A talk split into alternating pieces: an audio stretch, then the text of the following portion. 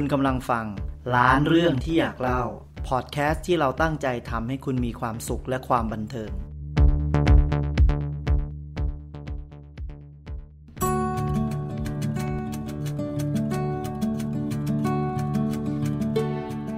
สวัสดีครับ ขอต้อนรับเข้าสู่ EP 8 ล้านเรื่องที่อยากเล่า วันนี้มีเรื่องที่ผมอยากจะเล่าเกี่ยวกับสัตว์เลี้ยงที่เรามักจะ เชื่อกันเสมอนะครับว่าเป็นเพื่อนที่ซื่อสัตย์วันนี้จะพูดถึงความจงรักภักดีของสุนัขที่มีต่อคนนะครับ เป็นเรื่องราวของฮาจินะครับ สุนัขซึ่งรอคอยเจ้าของมาเป็นเวลานานแสนนาน รอจนกระทั่งฮาจิจนถึงวาระสุดท้ายของชีวิต และเรื่องราวของฮาจินั้นเป็นที่ทราบกันทั่วไปนะครับ วันนี้ก็เลยหยิบยกเรื่องนี้มาเล่าให้คุณผู้ฟังได้ฟังอีกครั้งหนึ่งนะครับ ก็หวังเป็นอย่างยิ่งว่าทุกท่านจะเพลิดเพลินกับเรื่องราวที่น่าสนใจของฮาจินะครับ ตอนนี้ขอเชิญทุกท่าน รับฟังเรื่องราวของฮาจิ สุนัขผู้ซื่อสัตย์และรอคอยเจ้าของเป็นเวลานานแสนนานครับ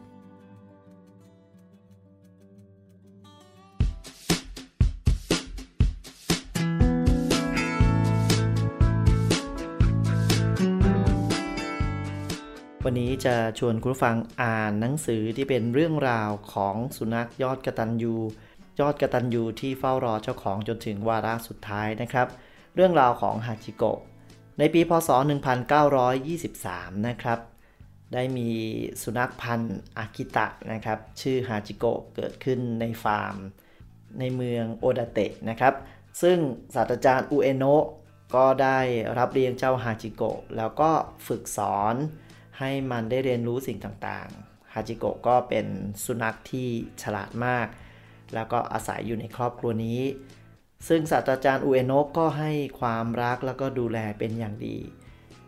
ทุกท่านที่ทราบเรื่องราวเรื่องนี้ก็จะทราบว่าทุกเช้าฮาจิโกะก็จะเดินไปส่งท่านศาสตราจารย์อุเอโนะที่สถานีรถไฟ จากนั้น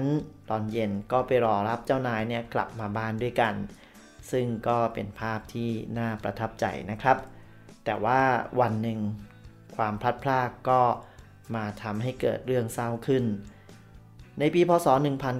1925 นะครับศาสตราจารย์อุเอโนะ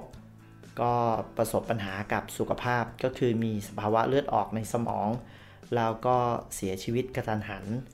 โดยที่เจ้าสุนัขฮาจิโกะก็ไม่ได้รู้เรื่องการเสียชีวิตของเจ้านายนะครับ มันก็ยังทำหน้าที่ก็คือไปรอบริเวณที่สถานีรถไฟเหมือนเดิม ไม่ใช่รอธรรมดานะครับคุณผู้ฟังรอมาทุกวันเป็นเวลา 10 ปี ก็คงสงสัยนะครับว่าศาสตราจารย์อุเอโนะหายไปไหนทำไมถึงไม่กลับบ้านนะครับ เรื่องราวความรักและความกตัญญูของฮาจิโกะ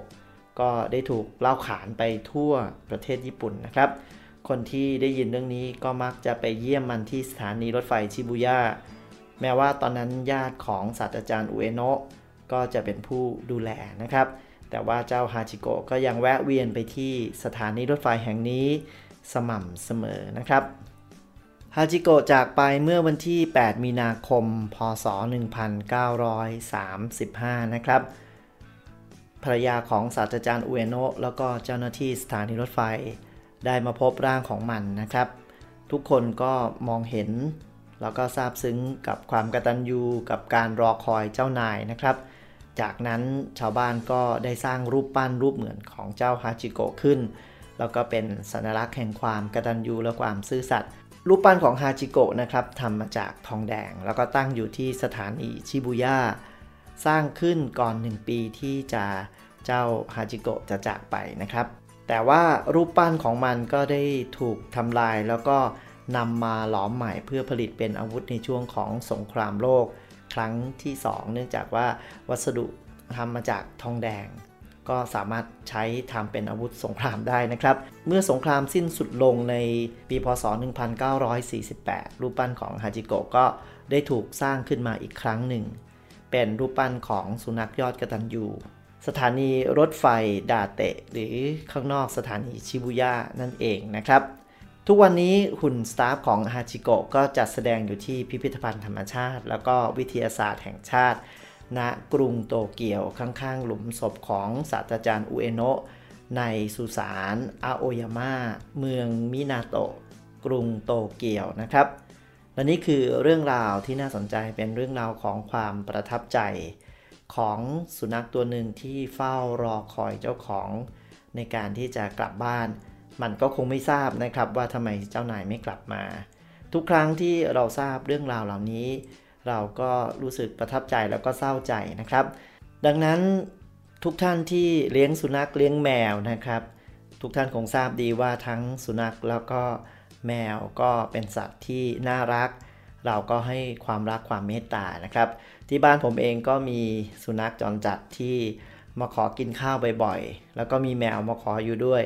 ผมเองก็ให้ความเมตตาดูแลเท่าที่จะทำได้นะครับ เพราะว่าสงสารเพราะว่าสัตว์เหล่านี้เองก็ต้องการที่พึ่งต้องการใครสักคนหนึ่งเป็นเจ้าของ ทุกครั้งที่เราได้ช่วยเหลือสัตว์เหล่านี้ เราก็จะมีความสุขนะครับ มีความอิ่มใจที่ได้เห็นสัตว์เหล่านี้มีชีวิตได้มีข้าวมีน้ำแล้วก็สามารถที่จะใช้ชีวิตเป็นปกติสุขได้ คุณผู้ฟังครับ ความเมตตา ก็ยังเป็นสิ่งค้ำจุนโลกเสมอๆนะครับ ฝากให้ทุกท่านได้เมตตากับสรรพสัตว์ทุกสิ่งบนโลกใบนี้ครับ